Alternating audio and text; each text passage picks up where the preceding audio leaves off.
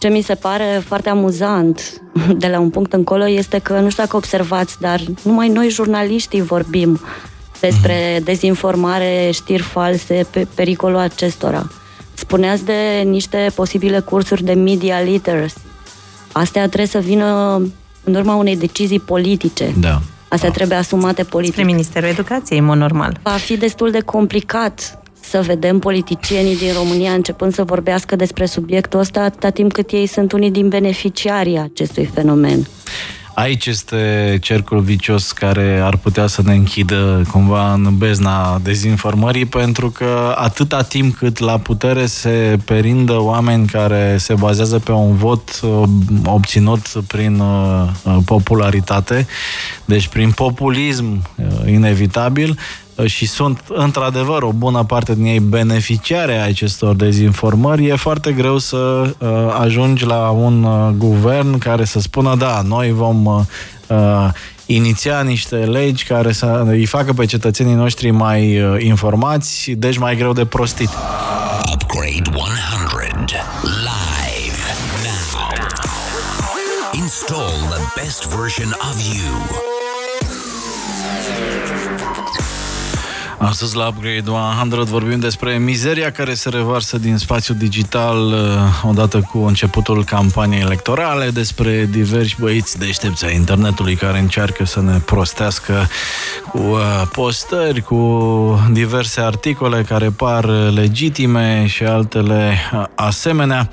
Alături de mine în studio Cotusa Simina, jurnalist presoan și Ana Maria Nicola, jurnalist de profesie și decan al Facultății de Jurnalism și Științele Comunicării. Upgrade 100. Focus.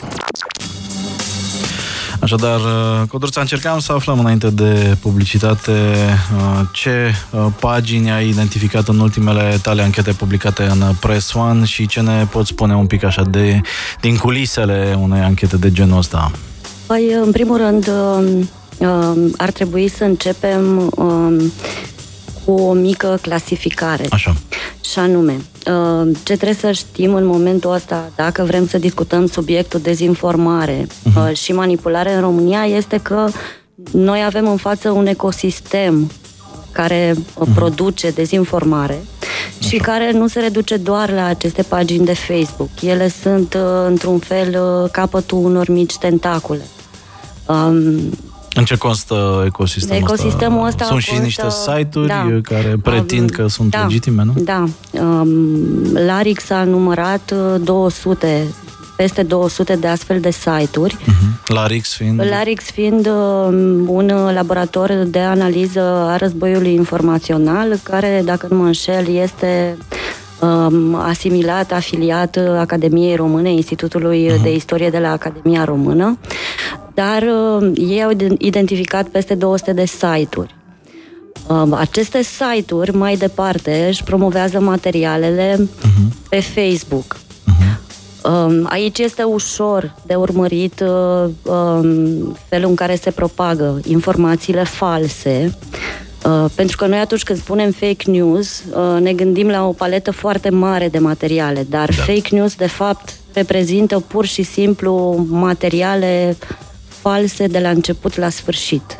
Ori uh, asta avem destul de puțin, mă rog, mai avem, uh, cred că mai există site-urile alea cu Daci și... Bun, pentru că, nu, nu, uh-huh. să știi că de acolo a început toată uh-huh. povestea asta.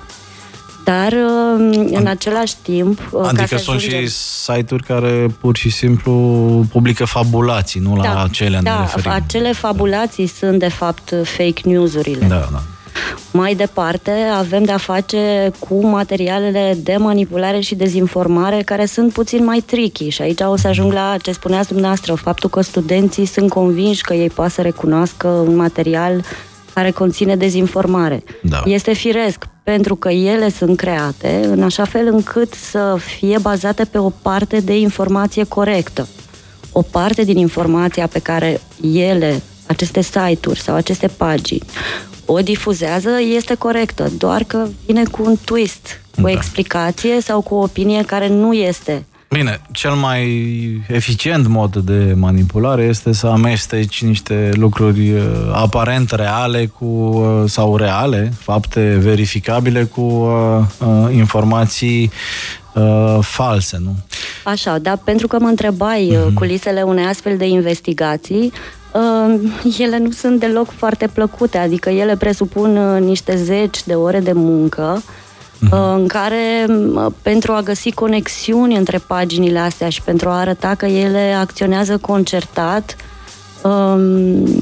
noi, mă rog, eu am un ajutor, o sursă, o să-i spun așa, o sursă, și de, pe bune, stăm zeci de ore să comparăm ore la care se postează, conținut care se postează, Uh, cu ce a fost creat conținutul ăla, dacă avem mărci comune între conținut, uh, dacă nu cumva uh, site-ul de pe care vine informația respectivă este la rândul lui promovat programatic de către paginile unui partid. Mm. Adică trebuie... De regulă, așa cum și unele televiziuni sau mijloace media legitime caută, cum ar veni, să găsească o sursă pseudo-legitimă să-și uh, citeze anumite informații, la fel și structurile astea am observat că au încercat și încep să creeze anumite site-uri sau pagini sau pagini cu site-uri atașate care par cumva... Care imită niște uh, publicații. Emi, imită da. niște publicații uh, niște publicații legitime. Putem să dai niște nume dacă din ce ai constatat uh, în ultima perioadă, ce da. ai Băi, a fost... Observat. Uh, o să vă dau un exemplu da. amuzant. Da. Acum câteva luni uh, era foarte răspândită și șeruită pe Facebook de o mare parte din uh, paginile oficiale ale PSD, un site cu o pagină care avea și el alocat o pagină de Facebook care se numea antifakenews.ro da, Ironic level Da, ironic 20. level 900. Așa. Dar um, ce și mă rog, uh, el a fost, uh, până la urmă, pagina asta a fost ștearsă de către mhm. Facebook. Uh-huh. Tot împreună cu ea a mai fost ștearsă o pagină care se numea De Stânga. Uh-huh. Și după asta a apărut o nouă generație, printre care cele pe care le-am identificat noi sunt litere.net, politice.net, guvernare.net, da. plus încă o lungă suită pe care am putut să le conexăm cu aceste site-uri dar ele nu sunt asumate de către nimeni și practic am ajuns uh, la, la niște legături uh, cu niște companii care au luat, uh, ar fi luat bani publici de la PSD, mhm. Căutând în măruntaiele Facebook-ului. Acum, mai nou, Facebook publică anumite date nu neapărat foarte detaliate legate de bugetele cheltuite și de administratorii paginilor. Te ajută bugetele, în vreun fel da. în investigația asta? sau? Bugetele sunt uh, destul de bine descrise uh-huh. și poți să afli foarte bine cam la ce public a ajuns informația respectivă. Uh-huh ce nu poți să verifici foarte bine și probabil nici Facebook nu face asta, este faptul că practic toate aceste entități care sponsorizează conținut politic sunt obligate să-l marcheze corespunzător și în același timp sunt obligate să dea niște date de identificare destul de serioase, adică o adresă verificabilă, un număr de telefon, o adresă de mail dar cred că după asta nu se mai întâmplă nimic, adică nu le verifică nimeni dacă ele corespund cu realitatea. Adică poți să pui din burtă niște da, numere de telefon, păi, niște adrese, uh, sau o adresă oarecare de, de Gmail pe care să probabil el, el este conexat mm-hmm. cu faptul că poți să sponsorizezi conținutul. Dar, uh, da, sunt uh, adrese, uh-huh. birouri de clădiri, unde sunt 40 da, sau da. 50 de firme. Bine, pe de altă parte e o discuție destul de delicată, pentru că la un moment dat, dacă tu te declari site de știri, da, uh, e destul de delicat pentru Facebook să decidă, nu, ce anume e știre, ce da, nu e știre. Trebuie să, trebuie să fim, uh, hai să facem aici diferența. Uh-huh. Noi vorbim, sau eu cel puțin vorbeam în investigație, de materiale sponsorizate, adică uh-huh. pentru care paginile acelea au plătit să fie văzute de cât mai mulți oameni. Uh-huh. Nu știu care este regula în momentul în care o instituție de presă vrea să-și sponsorizeze un material cu conținut politic. Nu există, că este aceeași. Nu există da. o regulă teoretică, e o sponsorizare a unei postări publicate de o instituție de media, dar care este asumată. Problema aici cu paginile astea fantomă este că dacă vrei să dai de cineva din spatele acelei pagini, n-ai de cine să dai. Pe când dacă e pagina, nu știu, DigiTV sau Antena 3 sau Realitatea, ca da, să dăm așa din toate asumat. spectrele, da. ele sunt asumate. Adică faptul că ei au promovat o anumită postare e, mă rog, decizia lor editorială eventual, deși știu că paginile de media nu prea uh, investesc în uh, promovarea unor postări din, uh, din mai multe rațiuni. Cum se vede, Ana Maria, din punct de vedere academic, uh, toată această nebunie? Cum crezi că ar trebui educați viitorii oameni de comunicare pentru a, unu, identifica, doi, evita, trei, Uh, nu știu, a nu contribui uh, cumva, nu știu, că a dacă ies, dacă ies din uh, băncile da. facultății s-ar putea, nu știu, o redacție legitimă să-i plătească cu, nu știu, 25-30 de uh, milioane, uh, eu mă vorbesc în bani vechi încă, 2500-3000 de lei și poate dacă renunță la orice principiu deontologic și se aduc să muncească uh, pentru un astfel de pseudo-site, pot să câștige de două, trei ori mai mult, nu? Bine, acum nu intrăm în alegeri personale, da, vor fi evident. întotdeauna și oameni care vor, vor alege lucrul ăsta. Mie mi-a venit un alt gând în timp ce vă ascultam uh-huh. vorbind, mă gândeam cât de ușor ne este nouă, ca foști sau actuali jurnaliști, să um, investigăm sursa. Eu cred că pentru publicul larg și mhm. cred că pentru studenții noștri, care până la un anumit punct sunt și ei parte din publicul larg, e un pic mai complicat decât credeți. Da? Pentru că vă dau un exemplu. Voi spuneți primul lucru este să verific sursa, să mă asigur că e un site serios. Să definiți site serios pentru un tânăr de 19 ani. Și o să descoperiți că este foarte greu. Unu, pentru că trebuie să-i dai niște exemple uh-huh. pe care le găsești foarte greu. Și doi, pentru că este foarte complicat să-i explici că nu trebuie neapărat ca un site neserios să aibă fake news, că nu da. întotdeauna au fake news și că nu le identifici atât de ușor. Eu cred că un, un prim un prim aspect uh, care poate să definească un site uh, aparent, cel puțin serios, este să aibă nume, prenume de oameni care semnează cu, nu știu, fotografii, CV-uri pe site, nu știu. Și citate da. în articole. Uh, citate Există... în articole din oameni care își asumă niște uh-huh. declarații. Adică una e Uh, să fie un site care, na, de gustibus sau este o decizie editorială asumată să susțină o anumită idee sau dar are nume, prenume, mm. față și așa mai departe și alta este să fie o entitate de asta uh, cumva cu care nu ai nedefinită, cu care și nu ai cum să verifici. Da, nu ai cum să suni la un număr să nu. spui, domnule, vreau și eu să vorbesc cu Vasilica Ionel care a scris știrea că a aterizat un OZN care Uh,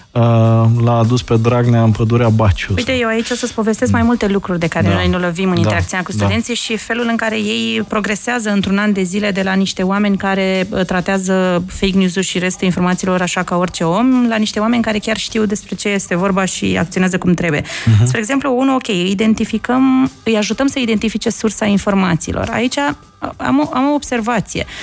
Lucrând cu studenții și am spus-o asta tuturor producătorilor de conținut cu care eu interacționez din industrie, o să uh, vă trans, spun un lucru. Studenții nu rețin, nu studenții noștri, în general, tinerii, nu rețin sursa informației, pentru ei nu contează. Ei au văzut pe Facebook. Văd mhm. asta și de la copiii mei Dacă până este la, pe internet, până la oameni adevărat. adulți. Da? da? Ei, ei știu să-mi spună o informație corectă pe care au citit-o în ziua de azi, dar da? nu știu să, dar știu să spună unde era. Pe ce da? site deci, sau ce pe ce, ce pagină. Asta da. e primul mm-hmm. pas. Deci noi trebuie să-i luăm de la, ok, n-ai văzut-o pe Facebook, ai văzut-o pe site-ul Gazetei Sporturilor sau pe site-ul TVR. Mm-hmm. E o mhm. diferență sau, mă rog, da, pe pagina da. de Facebook.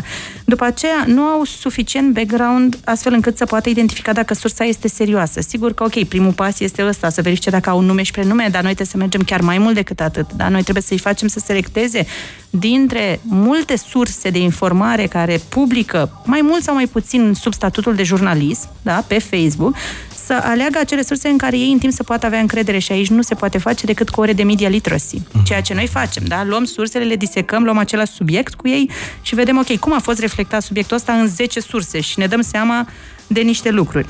Și apoi mai e o chestie pe care noi le sugerăm și cred că ar fi bine să o facă și publicul larg, nu numai studenții noștri, și anume să iasă de pe Facebook.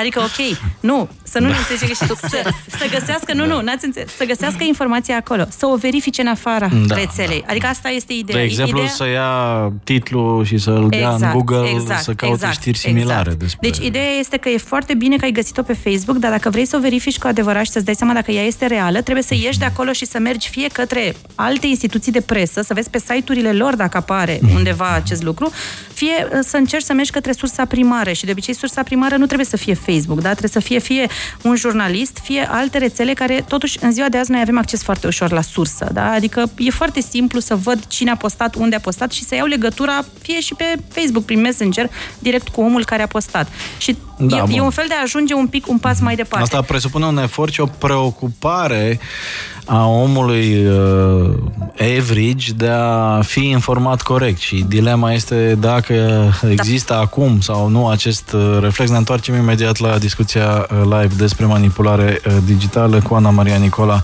decan al Facultății de Jurnalism și Științele Comunicării și Codruța Asimina, jurnalist presoană. Rămâneți cu noi. Upgrade 100. Focus. Așadar, vorbeam înainte de publicitate despre dificultatea chiar și pentru niște oameni mai instruiți de a identifica ce e fake, ce nu e fake. Oamenii din uh, meseria asta se perfecționează și ei, da, uh, au și o pâine de mâncat, deci trebuie să fie din ce în ce mai bun. Cred că au și concurență. Uh, Ana Maria, crezi că ar fi cazul să se învețe despre asta în școală în general, nu doar la facultatea de jurnalism? Automat eu militez pentru media literacy de foarte mult timp și mai ales că am văzut că în străinătate modelul funcționează foarte bine și culmea, suntem în urmă față de țări față de care nu te-ai aștepta să fim, spre exemplu. Uh-huh. Am văzut uh, manuale făcute în Republica Moldova de media literacy, unele pentru clasele a 3 a 4 unele pentru clasele a 7 a 8 E adevărat că acolo sunt făcute cu sprijin de la industrie, este un proiect Deutsche Welle și e o chestie mai mare, așa de unde s-a finanțat lucrul ăsta, dar mie mi se pare că avem mare nevoie să începem să le explicăm tinerilor cât mai de mici, cât mai de copii, multe lucruri despre pericolele care îi pândesc în online, pentru că noi luăm online în acest moment foarte de gata și ne pândesc acolo atât de multe lucruri încât în momentul în care ajungem noi să facem lucrul ăsta la facultate, este deja un pic târziu.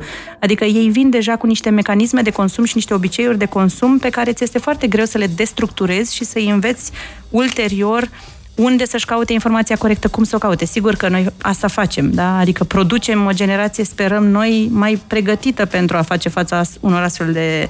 Bine, de... cred că unul dintre lucrurile pe care cumva nu le-am prevăzut este că noi suntem structural uh, clădiți uh, să avem un filtru cumva pozitiv, optimist. Uh, așa mi se pare că Uh, valul ăsta de hate și de fake și de manipulare care a venit odată cu social media ne-a luat puțin pe picior greșit. Adică primul lucru pe care l-am învățat sau pe care l-am uh, asimilat a fost ce minunat! Toată lumea va fi conectată, planeta va fi un mare sat uh, în care vom putea lua legătura oricând cu oricine, vom avea acces la informații de pe uh, toată planeta. E, dar nu s-a prea ținut cont de faptul că și actorii mai întunecați au aceleași tooluri, au același uh, acces la tehnologie și pot să arunce cu uh, uh, rahat sau cu mizerie Uh, folosind social media. Aș spune chiar mai mult decât atât. Să-ți spun un lucru. Acum vreo 10-15 ani în academic era un trend nou de a discuta despre jurnalismul cetățenesc. Da, da, Și ne așteptam noi ca jurnalismul ăsta cetățenesc facilitat prostie, da. de rețelele sociale să crească. Ei bine, o să râzi. În academic a cam dispărut trendul de a discuta da. despre asta, pentru că este evident că tot ce a venit odată cu social media a schimbat complet bine, cum gândeam noi conceptul citizen, respectiv. Citizen journalism este aceeași idioțenie ca și cum ai spune citizen surgery Library sau Citizen, uh, whatever. Uh, uh, hai să lăsăm cel mai sexy bărbat dintr-un avion să conducă avionul. Nu, jurnalismul e o meserie, adică nu uh, poate fi făcută de cetățeni. Da, dar era un trend care la un dat părea da, promițător da, și da, care, adevărat, luat de valul social media, atunci abia lumea și-a dat seama Mai că degrabă, nu poate fi controlat cred că noua... ar fi fost... Uh, bine, aici e și o problemă de terminologie, dacă mă întreb pe mine, pentru că dacă i-ar fi spus uh, citizen uh, source, crowd sourcing sau ceva de genul ăsta, sau inclusiv pe mine mă enervează uh, faptul că newsfeed-ul îi spune newsfeed, newsfeed. Știi? Adică nu e news acolo.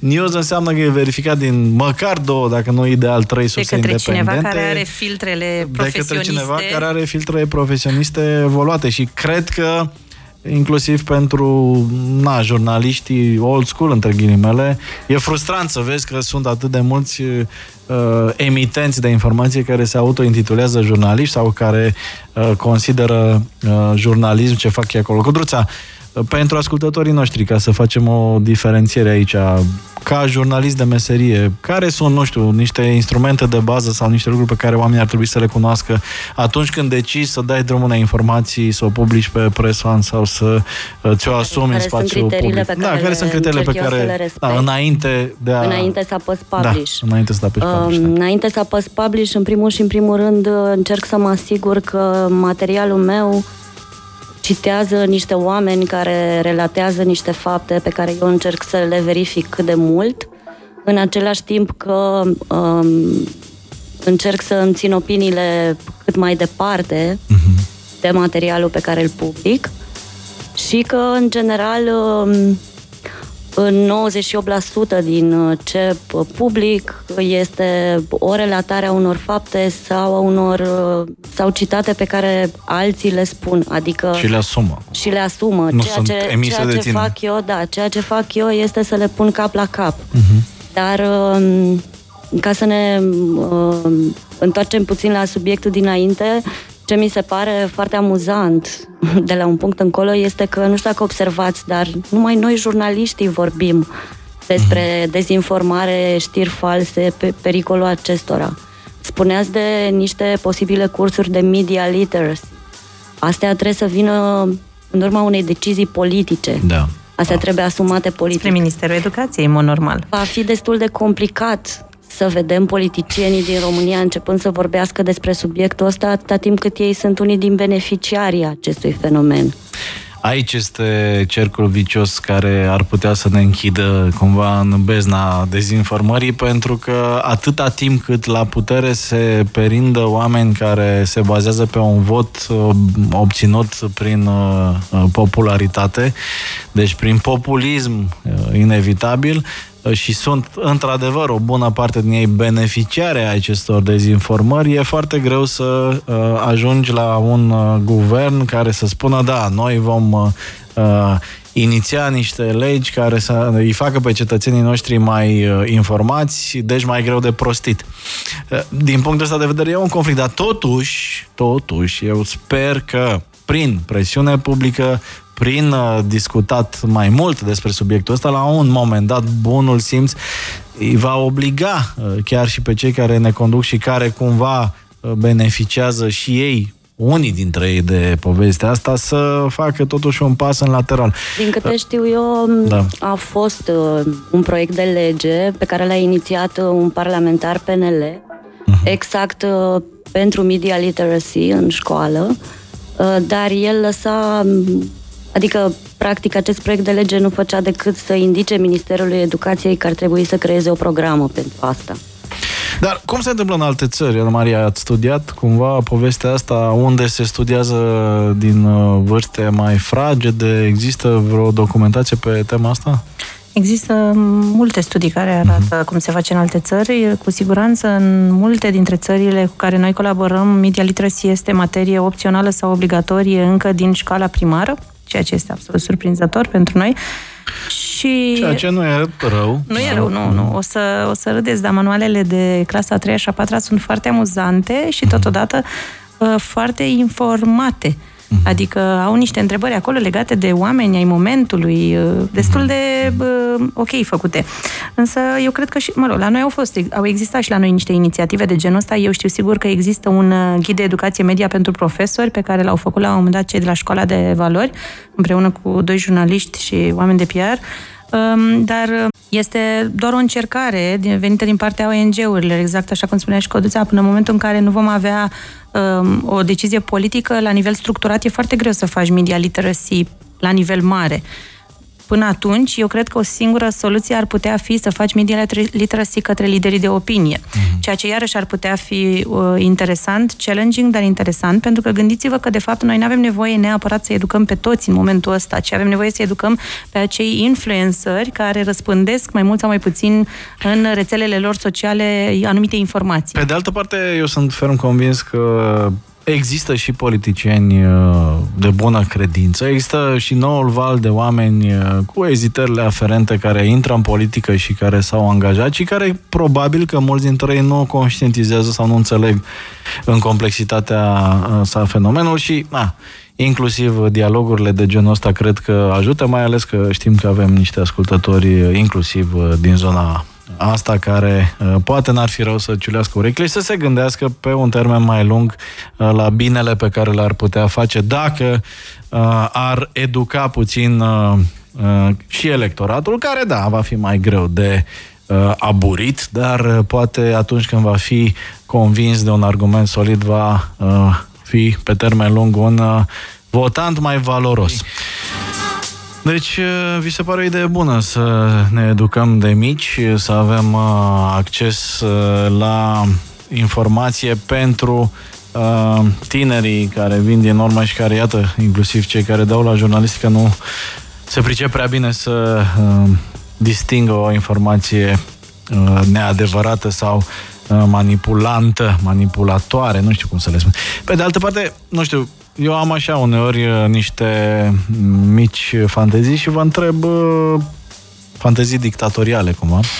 uh, și uh, simt așa nevoia să mai fac un reality check. Uh, nu, mie mi se pare că la un moment dat când o problemă de asta devine cumva ușor uh, generalizată și care poate să afecteze uh, cumva gândirea uh, unei mari proporții din populație într-un mod foarte profund, uh, cred că e și datoria legislativului să intervină din punct de vedere legal. Adică mie mi s-ar părea absolut normal și cred că aș vota cu ambele mâini ca răspândirea intenționată de informații false uh, cu caracter vădit răuvăitor să fie chiar pedepsită de lege. De ce nu? Cum uh, da, vi se pare că ea chiar este teoretic, CNA-ul da. are prevăzut în reglementările sale faptul că nu poți răspândi în mod voit o informație falsă. Bine, CNA-ul da, că nu se aplică, se suprapun, se, mă rog, se aplică, dacă zic eu acum o tâmpenie la radio și amendă gherila, nu... Asta spun, da. Adică dacă legisla... scriu pe Facebook, sunt ok.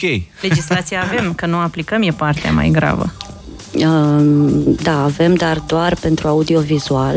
Asta da. Și una din uh, probleme este că CNA-ul nu reușește să se întâlnească. Adică CNA-ul cred că nu s-a mai întâlnit de vreo câteva luni Adică se întâlnesc Bun, Și oricum rar. nu cred că am rezolvat problema Dar, așa, da. Tocmai și oricum, ce spuneai cu audiovizualul. Când, problema este când, în, modul, în momentul ăsta problema e online, hai să-l, să conștientizăm. Da, chiar și la TV s-au întâmplat lucruri Au, revoltătoare și nu s-a întâmplat mai nimic.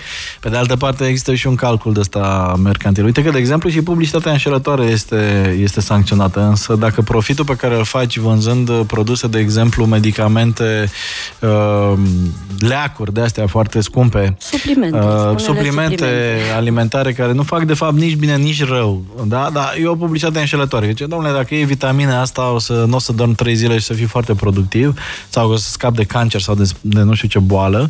Uh, riscul uh, amenzii undeva la, nu știu, cred că uh, cea mai mare amendă e undeva la echivalentul a 3000 de euro sau ceva de genul. Oricum, o, o sumă da. uh, penibilă Și na, dacă tu îți faci un calcul, bă, dacă fac 10.000 de euro profit, da, îmi pun 3.000 de euro deoparte în caz că mă reclamă cineva pentru publicitate înșelătoare.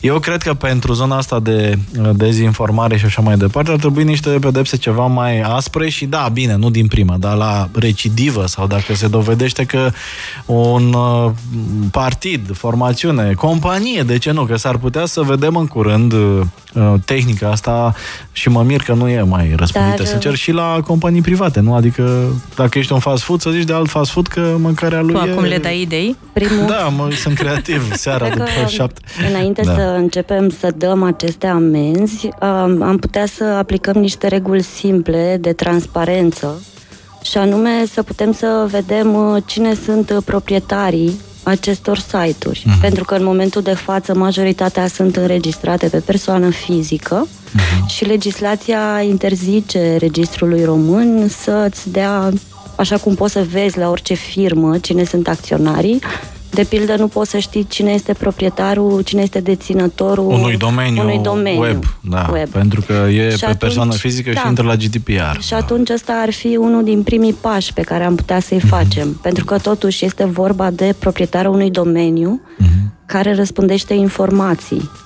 Da, corect. 07589494 să vedem ce mesaje au venit. Orice știre despre cazul Dincă este un fake news, fac mai mult rău decât bine, vorbesc ca tată de fată. Acum nu știu dacă chiar orice știre, totuși a fost un caz... Da, observați cum punem sub cupola asta de fake news tot ce nu ne place. Da. Păi... E un caz totuși revoltător, e un om care most probably, după toate datele, e un criminal, nu putem ignora acest subiect. Avem nevoie de discreție pentru aceste cazuri, spune ascultătorul Eu nostru. Eu cred că avem nevoie de o informare peste...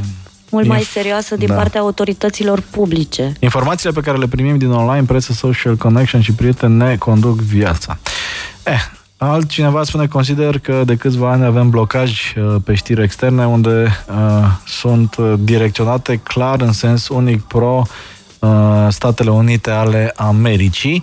Uh, poate o parte din media este pro-occidentală, pro-USA, uh, dar aveți la dispoziție o grămadă de site-uri care sunt fix uh, invers, ca să spun așa, și le puteți accesa. Adică asta nu cred că e o problemă reală dacă uh, știți cum să vă selecționați uh, sursele de informare. Și cred că, așa cum spunea și uh, doamna Nicola de la facultatea de jurnalism, uh, trebuie să învățăm să ieșim și din Facebook, să ne aducem către uh, surse primare, către site-uri uh, serioase și așa mai departe.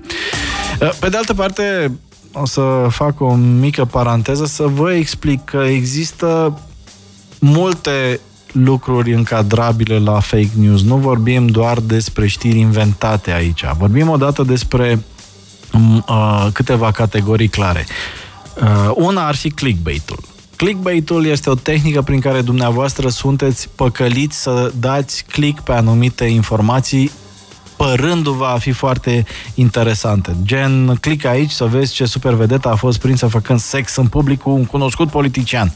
Da? Și ați da click pe respectiva informație pentru că, na, creierul Uh, reacționează la stimul de genul ăsta foarte basic și aflați că e vorba de o fată din Chile care a făcut dragoste într-o mașină cu un politician din uh, Guatemala și care, mă rog, uh, e o știre care poate fi sau nu reală, e inofensivă cumva, dumneavoastră ați produs o vizualizare în acel site care a publicat acea știre și acea vizualizare este cumva Uh, monetizat, adică site-ul respectiv face câțiva cenți acolo din uh, faptul că v-au atras atenția.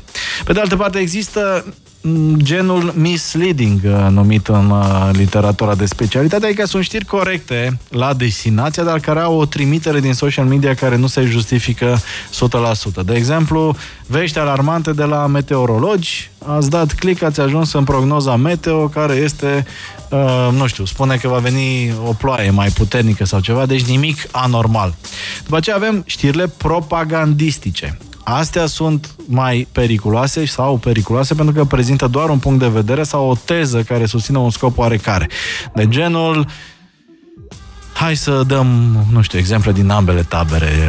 Uh, o știre care spune că dacă nu se construiește conducta de gaz uh, care aduce gazul din Rusia către Europa Occidentală, va fi un dezastru pentru România sau invers, uh, quiz american, să spunem, o știre care susține contrariul și care aduce niște argumente care pot fi mai mult sau mai puțin reale. Sau știri de genul că 5G-ul made in China produce cancer sau alte lucruri de genul ăsta care încearcă să inducă o idee care nu e 100% uh, verificabilă și nici 100% reală în multe dintre cazuri și creează așa un soi de isterie exploatând anumite frici, anumite uh, lucruri de genul ăsta.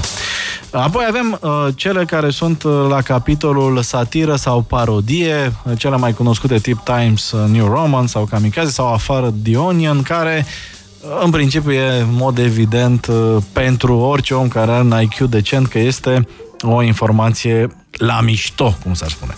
După aceea avem uh, lucruri mai complicate, cum ar fi uh, sloppy journalism, care e destul de greu de tradus, este așa zisul jurnalism noroios. Adică ignoră anumite lucruri care n-ar genera atât de mult trafic. Uh, din ciclu să nu lăsăm adevărul să strice o știre bună sau o știre care face mult trafic. De exemplu, din România avem un caz recent, uh, povestea, ca să revenim la observația ascultătorului nostru, în Caracal vreo șase ore au fost știri legate de faptul că polițiștii au stat la poartă ascultând practic cum respectivul criminal o chinuia pe fată în o informație care nu a fost uh, de fapt verificată. Care dar era falsă. Era falsă, dar a produs trafic uh, orele acelea de isterie în care lumea uh, căuta. Și mai e un aspect aici, pentru că odată ce uh, îți intră în minte imaginea asta, probabil scap destul de greu de ea și orice ar veni după aceea, mai greu te lași convins că n-a fost așa. Mai degrabă tin să spui, a, acum încearcă să o ascundă, manipulează, încearcă să ascundă adevărul.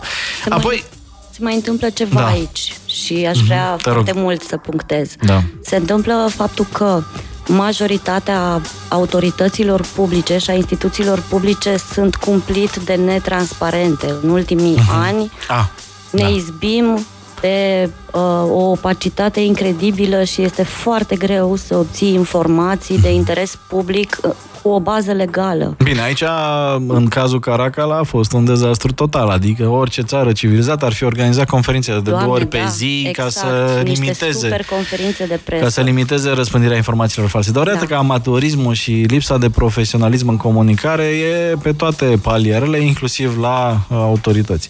Așa. Și eu aici aș mai adăuga ceva.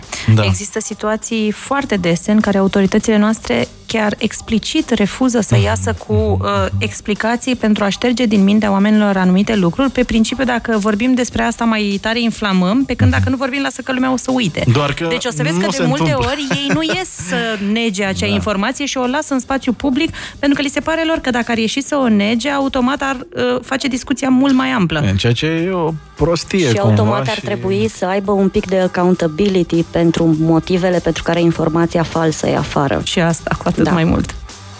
Bun, uh, mai sunt apoi știrile biased, uh, să spun așa, care confirmă și reconfirmă părerea pe care o avem despre o anumită chestiune. De exemplu, dacă noi credem că, nu știu, uh, Uber uh, e rău și taximetria este bună, uh, orice știre care ne prinde că suntem de o anumită parte a baricadei vine să confirme, să reconfirme, să reafirme această uh, trepșoară și cumva nu ne oferă și o altă uh, perspectivă.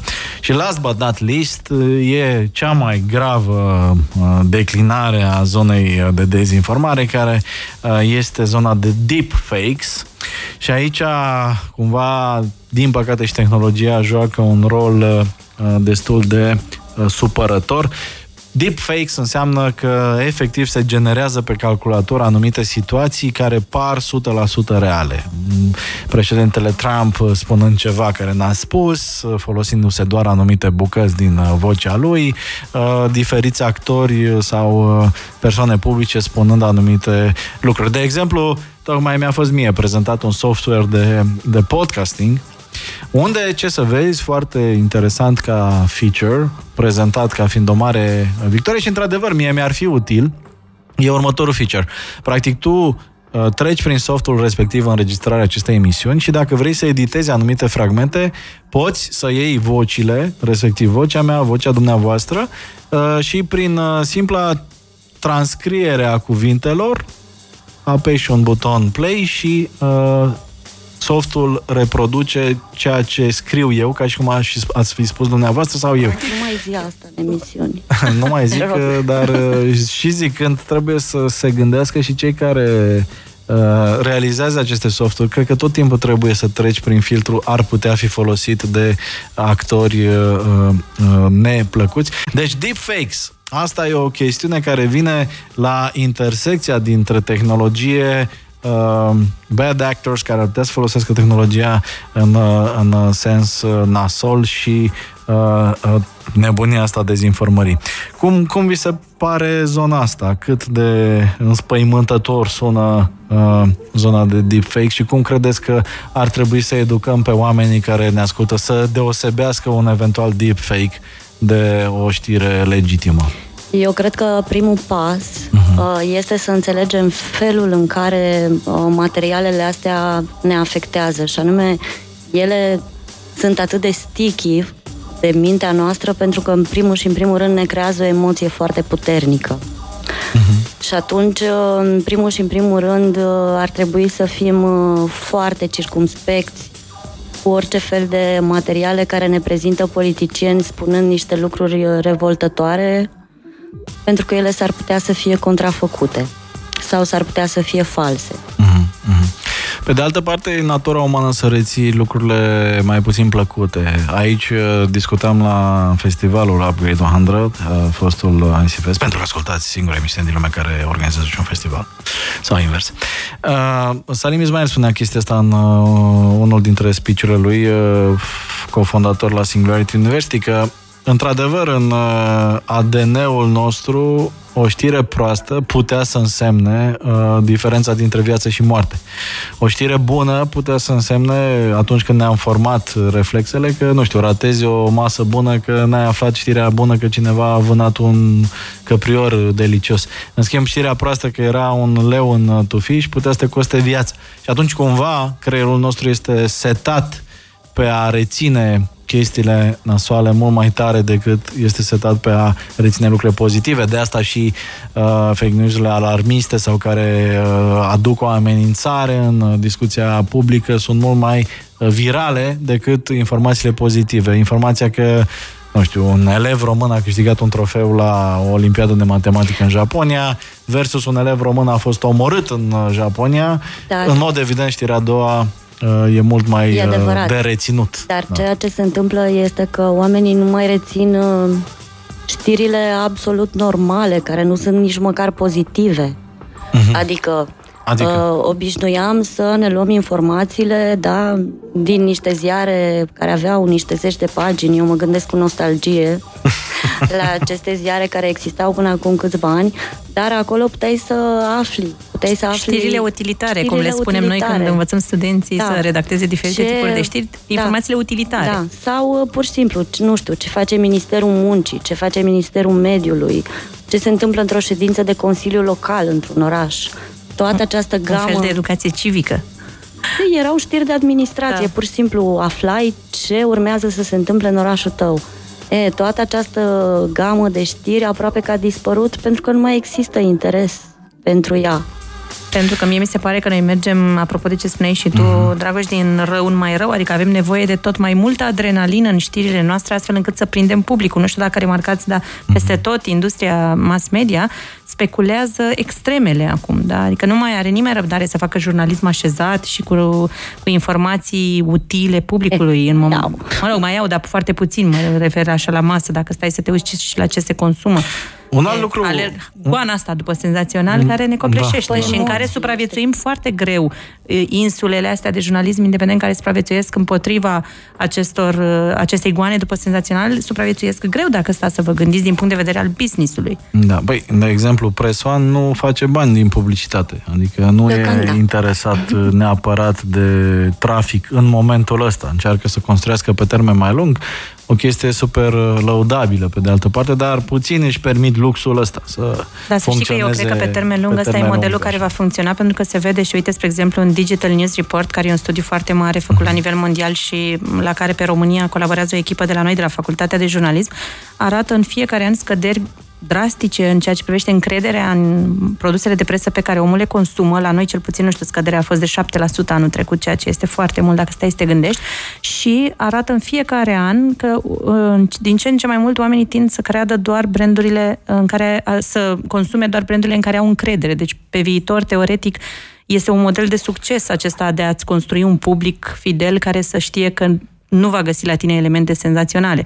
Acum, sigur că din punctul de vedere al business-ului e o altă discuție, pentru că aici intervin mulți factori care ar putea destabiliza planul ăsta, la asta mă refer. Da, e adevărat. Pe de altă parte, încrederea în presă a tot scăzut, a tot scăzut în ultimii ani și uh, se pare că odată cu explozia social media se duce și mai tare. Nu? Eu țin minte acum, nu știu, 15-20 de ani că era tot timpul armată, biserică, presă.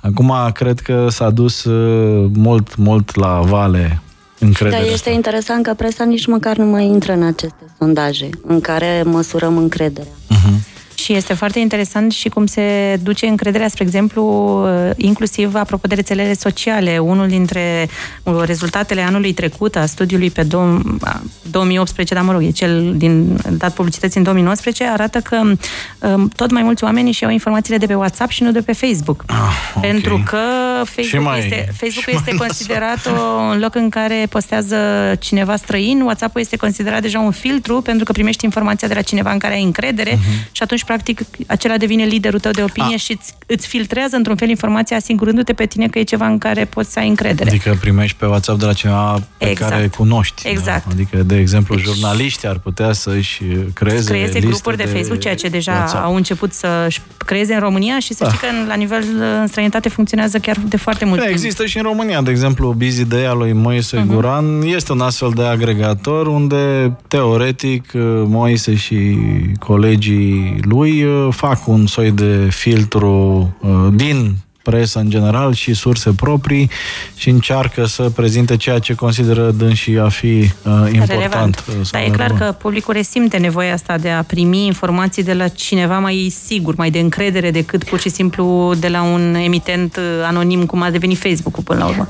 Povestea mm. cu emitentul anonim funcționează foarte bine atâta timp cât emitentul anonim îți spune pe frontul site-ului său Aici este singurul loc în care o să afli adevărul despre toate fenomenele despre care ceilalți nu vor să știi. Despre care și asta funcționează, da, și funcționează foarte bine. Da. Uh, și uh, pentru că făcuse și o enumerare a uh, plajei de fake news, uh-huh. sau, mă rog, ai, uh, ai scăpat uh, marile conspirații ah, care funcționează okay. foarte bine. Mm-hmm. Funcționează Știrile foarte conspiraționiste bine. care și, uh, creează care... o legendă de tipul, nu știu, Soros? Sau... Soros. Uh, România, România, colonia Europei. Ok. Uh, și asta să știi că merge atât de bine și are atât de mulți fani Uh-huh. Străinii care vin să ne fure țara. Da, străinii care vin să ne fure țara. Doamne iartă-mă, statul paralel, despre ce povestim. Da, da, corect, corect, corect. Și am putea să mai spunem, cred că nu ne oprim până da, la nou. Adică... Sunt atât de multe conspirații care da. plutesc în mediul online. Aici are și Yuval Harari o teorie interesantă și anume că la fel e natura umană să agreem ficțiunea mai mult decât adevărul care de multe ori este plictisitor și că inclusiv faptul că am reușit să creăm lumii paralele și să credem în zei sau în lucruri care ne unesc, ne-au definit ca specie și ne-au făcut să fim cea mai răspândită specie din, din lume. Iată cum, acum, în noua ordine mondială dominată de tehnologie și de acces nefiltrat la informație, cumva turile care ne-au adus până în acest punct al evoluției se întorc cumva și împotriva noastră. Pentru că, păi, de exemplu, povestea asta cu credința în diverse conspirații, legende și așa mai departe ne-a și ajutat istoric vorbind. Iar manipularea nu e ceva nou. La urma urmelor se aruncau fluturași cu știri false din avioane în timpul războaielor și așa mai departe. Te rog. Dar uh, ceea ce se întâmplă uh, este că, uh, pe de altă parte, și criteriile pe care evaluam adevărul au rămas constante de-a lungul timpului. astea s-au schimbat acum. Suntem, Adică? suntem niște m, copii. A- Adevărul este ceea ce cred eu. Este ca și cum ai spune că poți să supui adevărul la vot. Păi, Ok. Donald Ceea Trump ce chiar asta nu- susține. ceea El ce susține nu că este adev- adevărat. există adevăruri diferite în funcție de fiecare om, nu? Este Adică- adevărul meu și Cine adevărul spune tău. că nu e adevărat, domnișoara? Aristotel, domnule. Nu, da, acum și uh, poate că e interesant să ducem un pic discuția și în zona asta. Da. Uh, Este și o problemă, până la urmă, de discuție filozofică. Ce mai e adevărul? Ce mai e adevărul și cum ni-l mai reprezentăm? Pentru că noi vorbim acum de post-adevăr. Mhm. Ce este post-adevărul? Este un nume pe care l-am găsit pentru a ne Justifica aceste Justifica- adevăruri multiple. aceste bă, chestii în care eu cred că e așa, deci este adevărat. Adică, practic, am schimbat, am schimbat fundamental criteriul pe care definim adevărul. Ca să dăm un uh, exemplu extrem, uh, teoria pământului plat. Nu? Ah, da. Dacă suficient de mulți oameni cred că pământul este plat, ar trebui să considerăm că este cel puțin o alternativă pe care trebuie să o avem în vedere, nu? În ciuda uh, Da, n-ar trebui, imaginilor n-ar din trebui să cosmos. considerăm asta, dar Știu, unii evident, oameni spun da. că asta, ăsta Da. ar trebui să fie criteriu. Și cum putem ieși din uh, această, din această mat- din Matrix?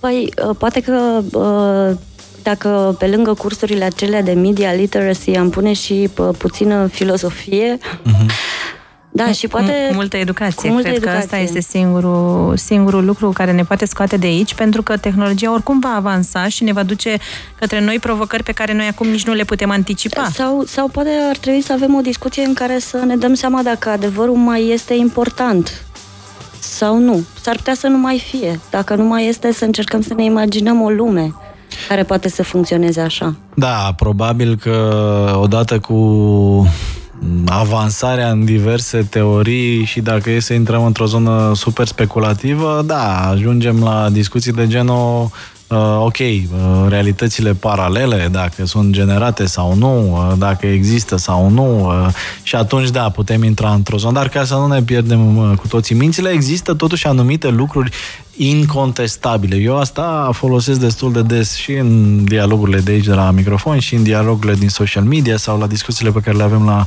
festivalul Upgrade 100. Sunt totuși niște repere. Adică nu putem dezbate la infinit orice. Nu? Faptul că acum este seară în București și este luni nu e un lucru to be de- debated. Nu e un lucru de a uh, avea rost să-l dezbatem și dacă așezăm totuși niște repere Practic, ce uh, spui tu este că există o coerență între ceea ce vedem și ceea ce spunem. cumva, Da. nu? Ar trebui Și să... a- asta este o formă de adevăr. Da, să rămânem cumva la, la, la principiul ăsta ca să Da. nu o luăm cu totul Eu voiam să uh, spun că pe câmpie. sper foarte tare că nu ascultă foarte mulți studenți de-ai mei emisiunea asta, dar dacă da, dragii mei, adevărul e important. Vă rog frumos să nu care cumva să ascultați bucățica aia cu A. Deci adevărul nu e important, deci nu ne mai interesează când verificăm informațiile. Nu, e important. E foarte important. Tot cu adevărul o să lucrăm și de la 1 octombrie când facem știri, da? Uh, Bun, pe de altă parte mai e un aspect care uh, trebuie menționat și explicat, cred eu. Uh, Situația în care ne aflăm acum vine și dintr-o uh, problemă a modului în care e setat sistemul de uh, care alimentează internetul, de fapt. Majoritatea uh, zonelor uh, de uh, tip site-uri și uh, motoarele de tip Google și Facebook sunt alimentate de publicitate. Da? Publicitatea vine uh, la pachet uh, cu uh, atenția noastră. Atenția noastră este moneda de schimb, moneda pe care aceste platforme o tranzacționează. Atâta timp cât doar atenția noastră va fi această monedă de schimb, cât timp stăm pe Facebook, cât timp ne uităm la reclamele de pe Câte Google. share-uri dăm, câte click-uri Câte dăm. share-uri, câte click-uri să fim profilați mai bine, cât de mult scriem despre ce detergenți filme sau uh, fete și băieți ne plac uh, și așa mai departe, vom intra mereu în acest cerc vicios în care uh, platformele globale vor avea interesul să ne țină cât mai mult acolo și uneori cu orice preț, pentru că uh, cotația la bursă crește, veniturile cresc, odată cu uh, responsabilitatea lipsă, din păcate, pe care o au uh, platformele globale, dar și advertiserii care sunt presați de corporații, de uh, acționari să livreze rezultate.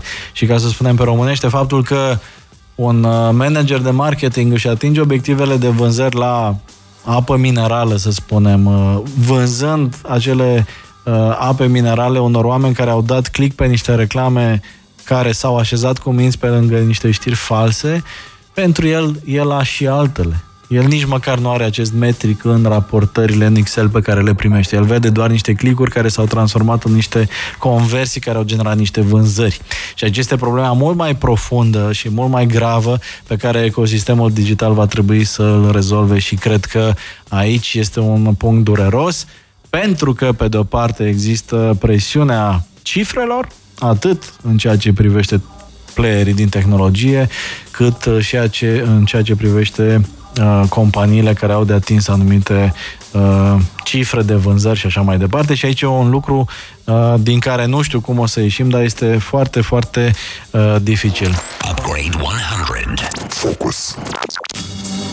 Focus azi uh, o emisiune de pregătire pentru valul de dezinformări care ne așteaptă în campania electorală prezidențială și apoi urmează și alegeri locale și parlamentare și așa mai departe. Deci oricum vom avea cel puțin un an, un an și ceva în care vom fi atacați din toate părțile de tot felul de informații, de tot felul de uh, nebunii care vor încerca să ne fure atenția, să ne fure votul, să ne fure viitorul.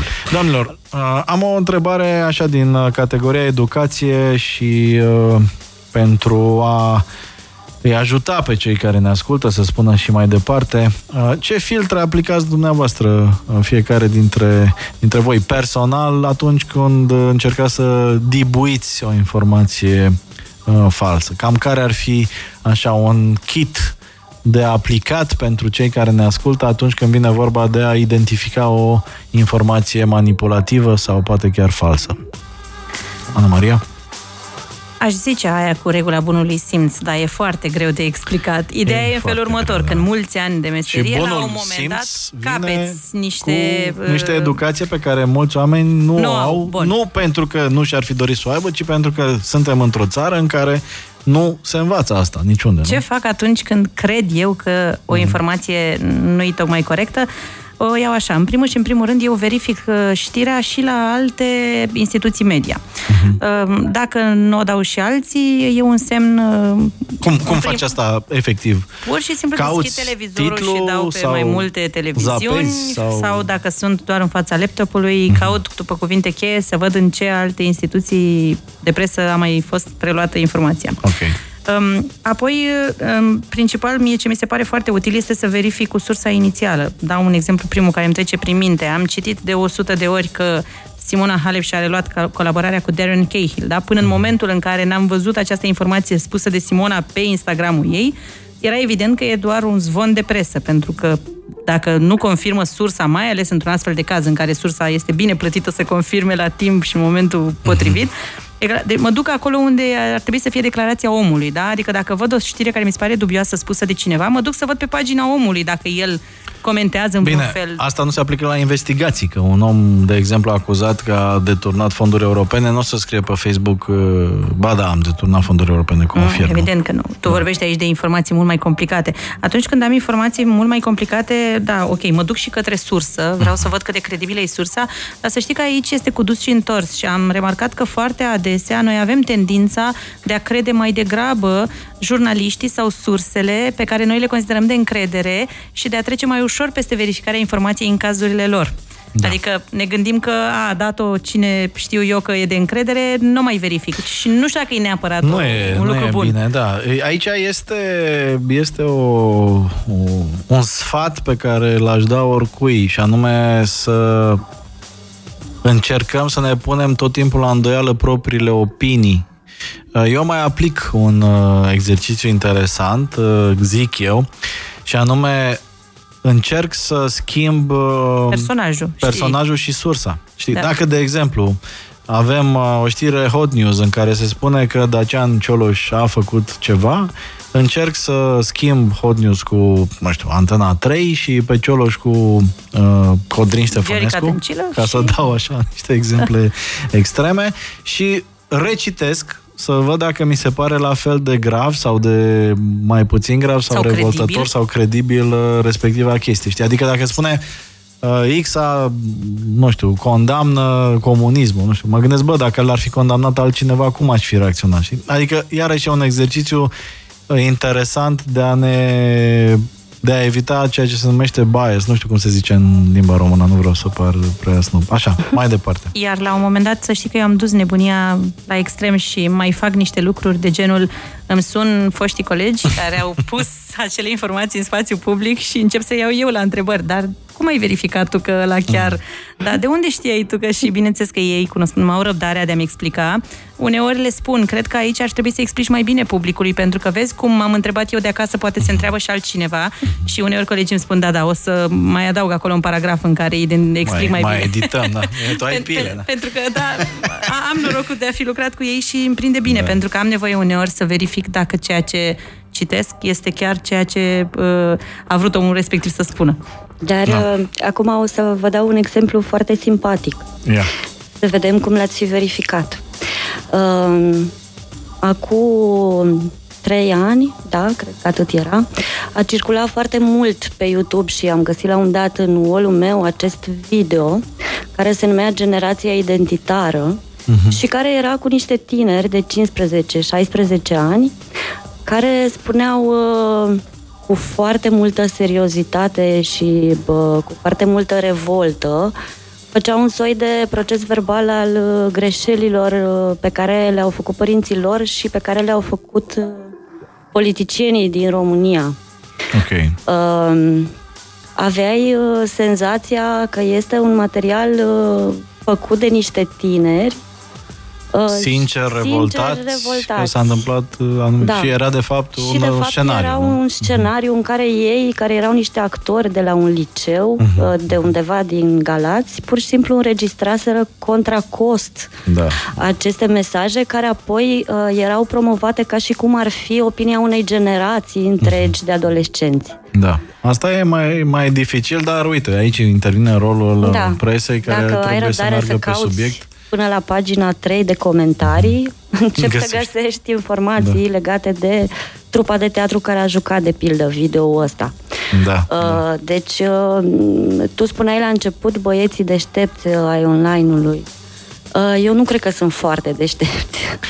Băieții deștepți uh, sunt deștepți pentru că pentru ei este o piață, știi? În sensul ăsta mă refer. La fel cum băieții deștepți energie nu sunt deștepți, sunt doar șmecheri. Așa, la fel sunt, și băieții, sunt de cu compromisul. La fel, băieții deștepți a internetului nu sunt uh, deștepți, dar sunt șmecheri, pentru că profită de niște Am înțeles că sunt niște mecanisme câteva din care sistem, funcționează. Da. Se duc către oameni ceva mai puțin educați în zona digitală, da, care alocă bugete crezând că e eficient acest, uh, acest stil de comunicare. Și aici e o dilemă dacă este sau nu eficient uh, după uh, încă puțină publicitate să vorbim despre asta. Upgrade 100 Iați doza de marketing! Pricing-ul este stabilirea prețului de 10 lei și transformarea lui în 9 lei 99 pentru a-ți da senzația că e mai mic. Pasionat de marketing, comunicare, digital sau media, înscrie-te acum la sesiunile din toamna ale școlii IAA. Intră pe www.școalaiaa.ro și alegeți modulul potrivit. Școala IAA este avampost Radio Guerilla. Warning! The upgrade of your 100% potential is in progress. Do not disconnect. I repeat, do not disconnect. Așadar, înainte de publicitate, uh, discutam despre ce ar fi de făcut uh, ca să identificăm așa ca sfaturi pentru cei care ne ascultă din partea unor profesioniști să identificăm uh, știrile care încearcă să se joace cu mintea noastră, să ne polueze opiniile. Ana Maria ne-a povestit câte ceva. Codruța, tu ca jurnalist, cum, cum îți aplici filtrele de apărare aici? Primul, primul meu criteriu este emoția pe care mi-o provoacă o informație. Uh-huh, adică? uh, în momentul în care mi se pare că mă revoltă foarte tare, uh-huh. uh, acolo îmi pun un semn de întrebare și este, mă rog, mă revoltă sau îmi creează simplu o frică. Ok. Este punctul în care încep să caut și alte referințe la informația respectivă. Și am câteva surse de media națională uh-huh. în care am încredere că într-o formă sau alta îmi prezintă cel puțin 80% din uh, informația care validă. sunt sursele în care tu, personal, ca profesionist media, crezi în momentul ăsta în România? Pentru că există și această uh, mă rog, vorbă că nu mai există presă, că toată lumea e vândută, că așa păi, mai departe. Sunt uh, multe proiecte media independente care uh-huh. prezintă informațiile foarte bine și care respectă toate criteriile Cum jurnalistice. Uh, nu știu, să fie lumină decât o revistă, recorder, uh, nu vreau să pierd pe nimeni, o să apare inclusiv. G4 toate, Media. G4 Media. Uh, în general, toate aceste uh, toate aceste surse prezintă informație atribuită cuiva, uh-huh. cu citate, adică vezi că omul ăla a vorbit cu cine trebuia să vorbească. Da, ceva general, pro, pro-PSD de încredere nu ai citat. Uh, stai puțin. stai puțin. Uh, în primul și în primul rând, nu, nu mă interesează în mod deosebit orientarea informației. Poate să fie pro-oricine. Uh-huh declarat editorial atâta timp cât îmi relatează ceea ce s-a întâmplat. Okay. Adică, să ne înțelegem, n-am o problemă cu uh, publicații care asumat îți prezintă o anume parte okay. dintr-o poveste, atâta timp cât fac asta asumat. Uh-huh. Da, publicațiile astea despre care vorbesc eu acum nu merg neapărat în zona asta. Dar ăsta este primul criteriu pentru mine. Dacă mi se pare că gradul de emoție trece, de o limită, înseamnă că ceva Atunci acolo nu e în regulă. Uh-huh. Okay. Uh, și uh, următorul criteriu pe care îl aplic este dimensiunea știrii. Adică okay. dacă e o chestie făcută din patru paragrafe în care nu este nimeni citat și care nu este semnată de nimeni, uh, probabil că nu o să mă obosesc nici măcar să mai caut pe următoarea pagină să văd dacă e adevărat. Uh-huh. La mine în cap este compromisă. Ok. O să spun și eu, mai e vreo chestie, vreun criteriu pe care da, mai, mai da, mai am, dar cred că astea două sunt astea esențiale. sunt cele mai importante. Da, nu, nu cred că... O să trec și eu în revistă așa câteva foarte pe scurt pentru cei care ne ascultă. Odată verificarea sursei, dacă este un site serios, adică dacă are o redacție, ideal, un cod deontologic afișat, măcar declarativ, e un brand media, un nume de care știți, nu știu, există nu știu, știrile Pro-TV sau măcar să aveți pe cine să trageți de urechi dacă uh, se dovedește a fi o informație uh, neadevărată. Dacă este un site de tip, nu știu, guvernare.net care nu are redacție, nu are pe nimeni, e mult mai uh, uh, discutabil. Doi, uh, nu citiți doar titlul sau preview-ul de pe Facebook, pentru că foarte adesea în interiorul uh, știrii apar precizări care schimbă. Am observat mai nou o tehnică foarte avansată care cumva Uh, proprietarii acestor, uh, așa zise, site-uri se protejează și anume spun la sfârșit că X sau Y a dezmințit sau că în cele din urmă nu s-a confirmat informația, doar că oamenii nu citesc până acolo, doar că el în fața unui eventual proces este protejat pentru că, vezi, dragă doamne, a dezmințit informația. Uh, o altă metodă este verificarea și din alte surse pe care a invocat-o și Ana Maria și uh, uh, Codruța și anume se poate foarte simplu da un uh, Google search și uh, vedeți dacă uh, mai apare și pe alte site-uri în care aveți încredere sau care v-au câștigat încrederea în uh, timp. Uh, data publicării, iarăși este un filtru interesant. Am observat mai recent că există această tehnică prin care uh, o știre care ar putea fi adevărată sau revoltătoare într-un anumit context, uh, dar care e mai veche, se viralizează și e cumva în, uh, la limita dintre fake și non-fake. De exemplu, o lege sau un, o inițiativă legislativă care a fost discutată acum 3-4 ani, dar care a picat la votul în Parlament, este recirculată în social media într-un context oarecare. Nu știu, o lege despre căsătorile între gay în contextul în care există referendumul uh, aferent uh, familiei și așa mai departe. Sunt și clickbait-uri uh, care în da. general generează, care devin virale și care uh-huh. apar așa anual. Uh-huh. Sau celebrele cazuri ale nevoii de sânge pentru persoane care nu mai au nevoie respectivă de 10 ani. Da, și asta da. la fel, data, dacă verifici data publicării inițiale, aici te ajută foarte mult să-ți dai seama că e vorba de un caz vechi. Așa, verificarea propriilor opinii am acoperit-o cumva. Cred că e important uh, să nu cădem 100% în, uh, în capcana X e alb, Y e negru. Nu știu, eu de exemplu am acum o dilemă lucram în presă în momentul uh, Mircea Joană versus Traian Băsescu. Acum de când aflu că Traian Băsescu a fost colaborator dovedit uh, al securității versus uh, Joană care e uh, într-o poziție importantă la NATO, stau și mă întreb, uh, oare a făcut bine presa care a fost super uh, pro uh, Băsescu și uh, uh, anticomunismul lui Băsescu versus uh, comunistul de Joană sau am fost într-o uh, matrice uh, greșită? Eu personal am o oarecare dilemă aici uh, și ar mai fi și asta, dacă sigur nu este o glumă, dacă nu este o Uh, informație pusă în, uh, într-o, într-un registru satiric și așa mai departe. Uneori,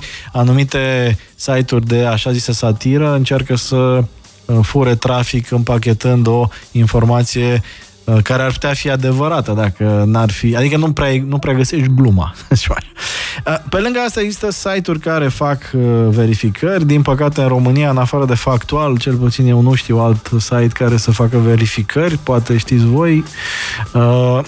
Pe plan extern există Snopes.com BBC Reality Check îl mai folosesc uneori și are de obicei informații internaționale virale explicate destul de, de clar. Și ce mai folosesc și recomand asta celor care ne ascultă, la fotografiile care par foarte uh, discutabile, să folosească reverse image search de la Google, și uh, Stratcomul Uniunii Europene, care are o divizie uh-huh. de mapare a știrilor false foarte bine făcută. Ok. Iată încă o sursă. Deci dacă vedeți o fotografie care pare extrem de revoltătoare sau așa mai departe, puteți folosi google.com slash reverse image search și uh, puneți uh, captura de ecran sau fotografia acolo și o să vă arate alte contexte în care a apărut. Că o fi el OZN, că o fi o persoană într-o anumită uh, ipostază, că o fi un Photoshop, de obicei Uh, vă returnează Google niște rezultate care vă pot uh, uh, lămuri. Cam astea sunt, nu știu, câteva dintre metodele pe care le aplic eu. Vă sfătuiesc pe dumneavoastră să le aplicați și eventual dați mai departe celor la care țineți și dacă doriți să nu fie dezinformați. Așa, pe final, având în vedere că discutăm aici între presupuși, în cazul meu, și sigur profesioniști în cazul vostru, uh, oameni de media, voi personal ați fost păcăliți vreodată de o știre uh, falsă, atât de bine făcută încât să uh, cădeți și voi în capcana asta? Codruța. Uh, nu, păcălită de o știre falsă nu, dar țin minte că pe vremea când am intrat eu în presă și Așa. dădeai o informație care nu care nu era bună, se numea gherlă. Uh, și asta am fără nicio fără, o, o legătură cu localitatea fără, cu același Fără nicio legătură cu localitatea cu același. Și asta, da, am făcut la un moment dat, am dat o gherlă. Adică o știre uh, care tu ai crezut că e corectă și da, ai publicat-o. Și pe care am publicat-o, uh-huh. editorul care a trecut prin ea a crezut la fel de bine ca mine că este... Și eu credeam că e adevărat uh-huh. ce spun. Uh, Asta intră la capitolul erori, cum uh, l-aveam și pe Tolontan invitat da. cu mamutul radioactiv, când el Așa, chiar a da, crezut da, da. că și e... Și eu chiar am crezut că președintele emite o ordonanță președințială, dar okay. nu e așa. Ana Maria. Nici eu nu m-am lăsat păcălită acum de zona tehnologică, dar și eu am dat una acum, nu se poate mai rea și culmea este că am dat-o împotriva bunului simț care îmi spunea atunci mm. când nu este. Eu m-am dus o dată să fac live, m-au trimis colegii de urgență, de urgență era la începuturile nebuniei mm. de a face primul live, uh, de la presupusa nuntă a cuplului Belu Bitang. Era știut de mult timp pe atunci că cei doi antrenori okay. sunt un cuplu și că urma mm. să se căsătorească, nimeni nu știa când și la un moment dat mi-au spus te duci, dai de acolo Eu am ajuns acolo, am văzut că nu-i nimeni, mi s-a părut mie un pic dubios. Am sunat în redacție, fraților, verificați informația, vă rog, că eu nu cred că e așa. Ei, nu, nu, că este, hai să intrăm, hai să intrăm. Și am dat o dată pe post, după ce am închis și mi-am jurat că nu mai fac asta niciodată până când eu personal n-am verificat informația, fiindcă, ce să vedeți, doamna Bitang era acasă, nu era la nicio nuntă. Upgrade 100. Focus. Focus și concluzii despre fake news și manipulare. Ce credeți că este de făcut, Ana Maria Nicola? Ce părere ai? Eu am două lucruri care îmi cresc mie speranța că putem mm. ajunge unde trebuie. Unu, e clar că avem nevoie de educație și de aia sunt mândră că sunt în fruntea unei facultăți care face asta de 30 de ani. Creăm jurnaliști care știu să facă lucrurile bine și cred că este o miză foarte mare pentru noi să continuăm pe drumul pe care suntem și industria ar trebui să simtă faptul că noi trebuie să fim sprijiniți, să ducem în direcția corectă lupta asta.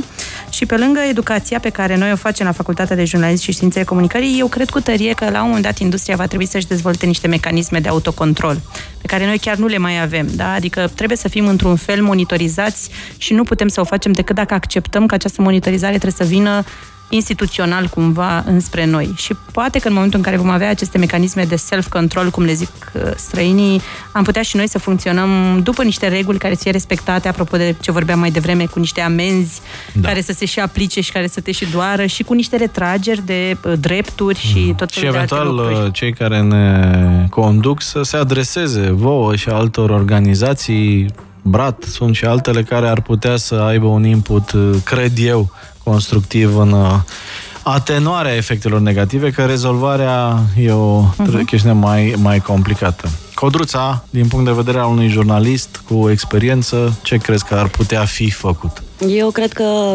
este foarte bine și să avem partea de educație cât mai devreme, dar în același timp am o foarte mare încredere că piața se va regla singură. Pentru că o să ajungem într-un punct în care o să ne dăm seama ce înseamnă un oraș care nu are jurnaliști care își fac treaba și ce înseamnă o țară care nu are jurnaliști care își fac treaba. Și atunci putem să alegem ce variantă vrem. Eu cred că soluția va veni de undeva din piață și de la comunități care o să înceapă să realizeze ce înseamnă să nu aibă a patra putere cum ar veni mecanismele necunoscute și misterioase sociale să învingă în cele Dar din urmă... Dar nu sunt nici necunoscute și nici misterioase. Binele, general, binele învinge, doar spuneți general, voi asta tot timpul, nu are În istorie, dacă ne uităm puțin, cam așa se întâmplă. Adică eu cred că nu putem să ținem în mhm. viață jurnalismul dacă el nu dovedește că are o componentă foarte serioasă în viața oamenilor. Doamnelor și domnilor, alături de mine Codruța Simina, jurnalist la Press One, care împlinește patru ani azi, nu? Da. La mulți ani. Și în seara asta Press One o uh, să lanseze un uh, site nou. Wow! Intrați pe pressoane.ro, jurnalism de calitate cu siguranță. Ana Maria Nicola, cel mai tânăr decan uh, din istoria Universității București, conduce Facultatea de Jurnalism și Știțele Comunicării. A, doamnelor, vă mulțumesc mult pentru plăcuta discuție, chiar dacă subiectul nu este așa de plăcut. Mulțumim și noi. Mulțumim. Și uh, luați aminte la ce ați ascultat în seara asta, dați și mai departe, protejați-vă, pentru că poluarea minții este cel puțin la fel de neplăcută și uh, foarte uh, gravă, uh, precum uh, poluarea uh, sufletului, poluarea corpului și așa mai departe. Sunt Dragoș Stanca, Rămâneți pe Radio Guerilla, urmează Dana Mariei de la Omul cu șobolan cu piticul de jun. Noi ne reauzim lunea viitoare. Bye bye. Upgrade 100 by Drago Stanka at Radio Guerrilla. Shutting down the system.